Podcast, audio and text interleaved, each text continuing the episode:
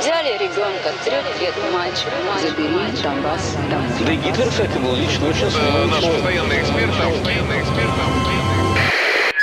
Русский фейк. Иди на Розвінчуємо російські фейки, які прагнуть зламати наш дух. З експертом детектора медіа Вадимом Міським на українському радіо.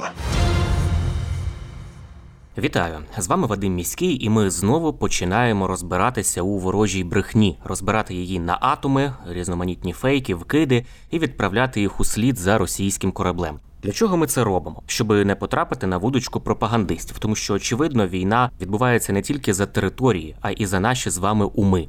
Тому знати фейки в обличчя це бути озброєними в інформаційній війні. Звісно, там, де є така можливість, ми на прикладах будемо розбирати характерні стандартні прийоми російської пропаганди і таким чином вчитися розрізняти маніпулювання, шахрайство і дезінформацію самостійно.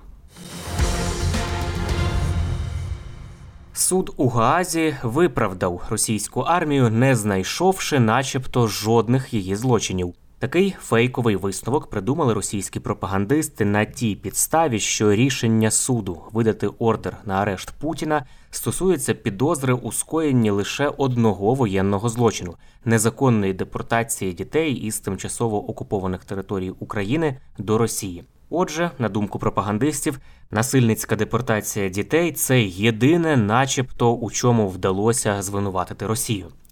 Рішення суду, пишуть пропагандисти, нібито лише підтвердило законність дій російської армії в Україні. Не різанина у Бучі, пишуть вони, не бомбардування цивільних цілей, не масові убивства українських полонених і навіть не сотні тисяч зґвалтованих українок. Це все перелічують самі ж російські пропагандисти і задаються питанням, як таке можливо, адже їм розповідали про те, що російські орки тільки те і робили, що грабували, вбивали і гвалтували. Чи все-таки усе було зовсім не так, як розповідали на заході? Пише, наприклад, про кремлівське видання Рідовка. Що ж відбулося насправді? Міжнародний кримінальний суд справді видав ордер на арешт Путіна лише через підозру у насильницькій депортації дітей з окупованих територій України до Росії. Однак цей виданий ордер зовсім не означає, що суд не побачив злочинів російської армії в Україні. Про те, чому рішення щодо депортації дітей стало першим, а також про подальші перспективи створення міжнародного трибуналу для Росії за злочин агресії, розповів у коментарі суспільному мовленню міністр закордонних справ України Дмитро Кулеба. Коли йдеться про дітей, то ці злочини особливо нелюдяні, нелюдські. Вони потребують особливої жорсткості реагування, на нашу думку. Але е, матір'ю всіх злочинів, всіх міжнародних злочинів є злочин агресії. Якщо немає агресії, то немає воєнних злочинів, в одному з яких Путіна сьогодні висунуто обвинувачення. Тому ми наполегливо і послідовно працюємо над створенням спеціального міжнародного трибуналу для того, щоб і в цьому трибуналі Путін та його найближчі поплічники отримали, кажучи нашою мовою, спочатку підозру, а потім і вироки за розв'язання злочину агресії війни, агресивної війни і за вчинення злочину агресії проти України. Так само тема починалася дуже важко, але зараз майже щодня нові країни приєднуються до створеної Міністерством закордонних справ міжнародної групи, яка працює над розробкою моделі трибуналу і його заснування. Сьогодні вже 33 країни в цій групі. І шлях непростий, багато питань потрібно вирішити, але і цей трибунал буде створений. І сьогоднішнє рішення сприятиме створенню спецтрибуналу щодо агресії. Це були слова міністра закордонних справ України Дмитра Кулеби про міжнародний трибунал для Росії і те, як ордер на арешт Путіна допомагатиме залучати нові країни для підготовки рішення про створення трибуналу. Злочин агресії довести можливо, каже посол із особливих доручень Міністерства закордонних справ України Антон Кореневич у коментарі Суспільному. Злочин агресії характерний тим, що його набагато простіше довести.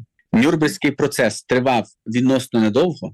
Це для міжнародного права дуже висока швидкість, саме тому, що більшість вироків були щодо злочинів проти миру. сьогодні агресія Російської Федерації настільки очевидна проти України. Ми маємо настільки багато рішень, в тому числі міжнародних організацій, які це фіксують. Ми маємо ключову резолюцію Генеральної асамблеї ООН, так яка фіксує це чітко, що нам не потрібно так багато доказів з полів. Все, все є в відкритому просторі.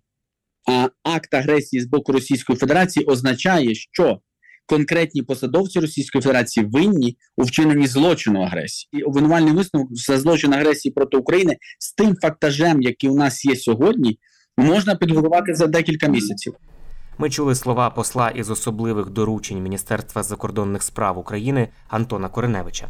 Натомість у рішеннях інших органів Росія прикидається, що не бачить звинувачень власної армії у скоєнні воєнних злочинів. Кремлівські змі приділили особливу увагу появі звіту незалежної міжнародної комісії із розслідування порушень в Україні, яку було створено Радою ООН із прав людини. 16 березня ця комісія представила свою першу доповідь. Основний висновок комісії цитую: зібрані докази показують, що російська влада вчинила широкий спектр порушень міжнародного права у галузі прав людини та міжнародного гуманітарного права у багатьох регіонах України та Російської Федерації. Багато з них прирівнюються до воєнних злочинів і включають навмисні вбивства, напади на цивільних осіб, незаконне позбавлення волі, тортури, зґвалтування, а також насильницьке переміщення та депортацію дітей. Кінець цитати, оскільки основною темою звіту стала низка підтверджених воєнних злочинів, які російська влада і армія вчиняли і продовжують вчиняти в Україні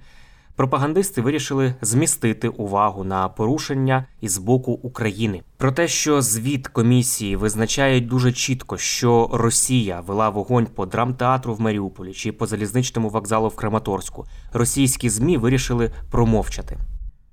Натомість звична риторика про так званий нацистський режим в Україні та його злочини.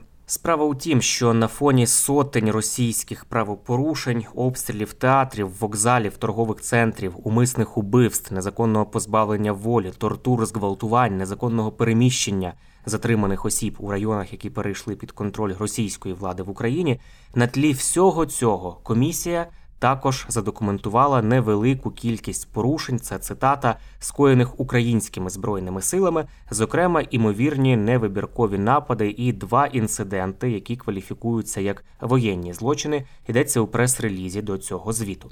У тому самому тексті доповіді наводиться приклад двох інцидентів у Малій Рогані на Харківщині та Дмитрівці Київської області, у яких цитую українські збройні сили або пов'язані із ними сили стріляли, поранили і катували захоплених у полон солдатів російських збройних сил. Кінець цитати.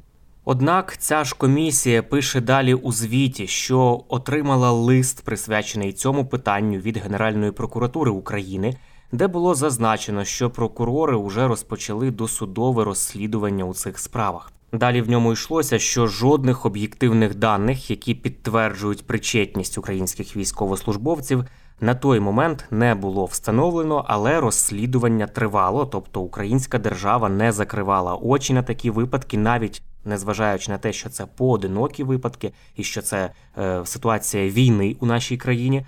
Е, ось це власне і підкреслює у своєму звіті комісія.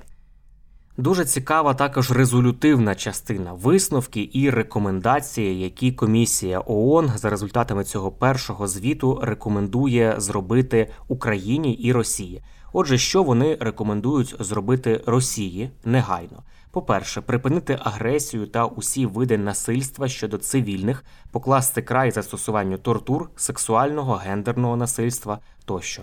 По-друге, ужити всіх можливих запобіжних заходів для того, аби захистити цивільне населення і цивільну інфраструктуру, і покласти край масованим ударам по енергетичній інфраструктурі України.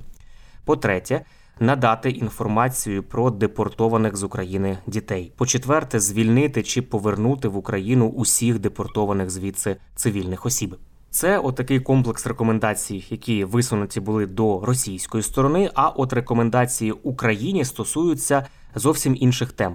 По-перше, це підготовки до програми репарації, створення реєстру жертв, забезпечення доступу та виділення ресурсів на програму психічного здоров'я і надання психосоціальної підтримки, гармонізації законодавства щодо воєнних злочинів, зокрема поняття колабораціонізму, розробки стратегії розслідування та звинувачення, яке визначатиме пріоритетність справ на основі чітких критеріїв і забезпечить належну правову процедуру і прозорий моніторинг. Тобто ми бачимо, що ці рекомендації кардинально різні. Рекомендації на адресу Росії стосуються того, щоб вони припинили вчиняти повторно вчиняти військові злочини в Україні. А от рекомендації Україні стосуються зовсім е, іншого, стосуються власне подолання наслідків цих скоєних Росією військових злочинів. Отже, звіт комісії Організації Об'єднаних Націй чітко визначає, що саме Росія скоїла і продовжує скоювати низку воєнних злочинів в Україні. Це дуже незручно визнавати самі Росії, російським пропагандистам. Вони намагаються як страуси запхати голову в пісок і робити вигляд, що цього просто не існує. Але тим не менше, з багатьох інших злочинів ще вестимуться розслідування для того, аби притягти до відповідальності агресора і усіх винних. Це були головні фейки на сьогодні. Насамкінець нагадую, що не варто довіряти різного роду чуткам і пліткам. Усі неконкретні, напівсекретні, панічні повідомлення мають у нас одразу вмикати червоне світло в голові, що таку інформацію слід перевірити. Як правило, за такими неконкретними джерелами, інсайдами, емоційним викладом ховаються інформаційно-психологічні операції ворога, який прагне нас деморалізувати.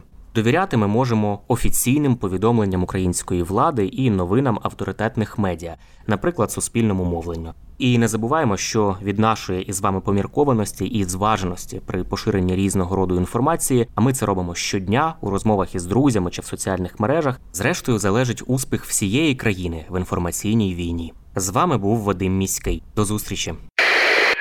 Русский фейк. Иди на...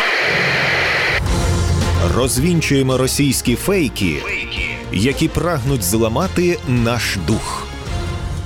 З експертом детектора медіа Вадимом Міським на українському радіо.